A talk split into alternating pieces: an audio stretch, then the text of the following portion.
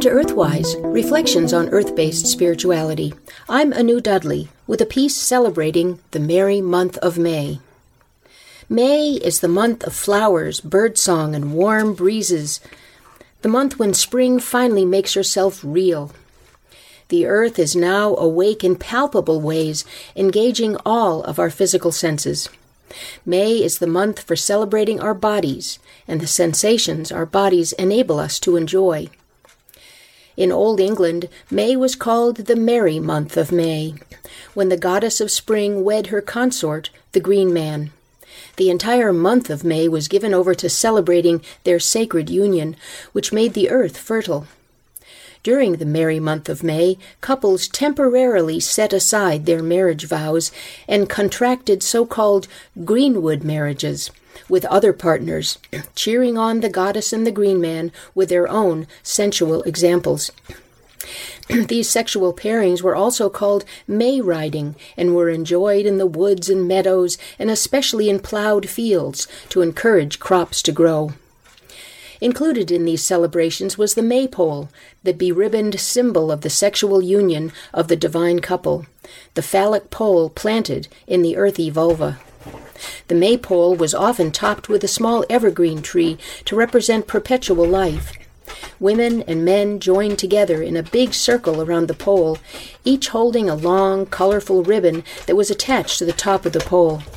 When the music began, they danced in opposite directions from each other, weaving their ribbons in an intricate pattern, honoring the web of life.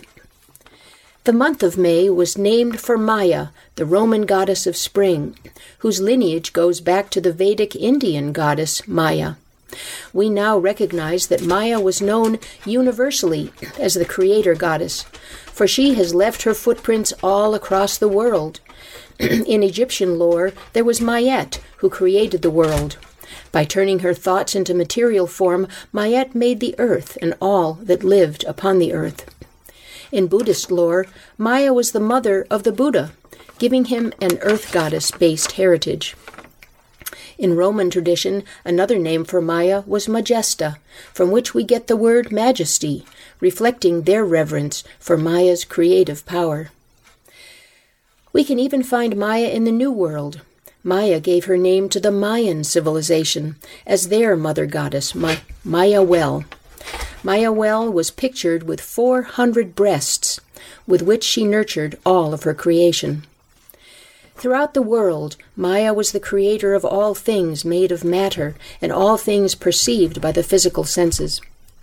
But mystics reminded society that there was more to life than what could be perceived by the physical senses.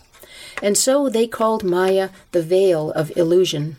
Her dazzling dance of sensuousness mesmerized and distracted people from seeing their full nature, that of spiritual as well as physical beings.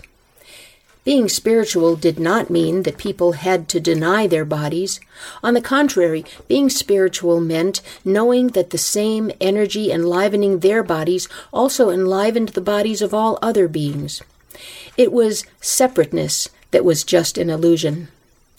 All life is connected by the flow of Maya's energy, even if it is perceived as separated into dis- distinct material forms and physical sensations. Maya's total reality contains both the material and the immaterial, both body and spirit together. Although Maya is everything, she is considered to be the goddess of spring because her creative energy is most strongly felt at this time of year. And just as we enjoy the sensuous pleasures that spring gives to our bodies, we can also enjoy the sense of being connected through Maya's flow of life energy to all other beings, as we all open to the pleasure of being alive in our bodies. Blessed be. You've been listening to Earthwise, Reflections on Earth Based Spirituality.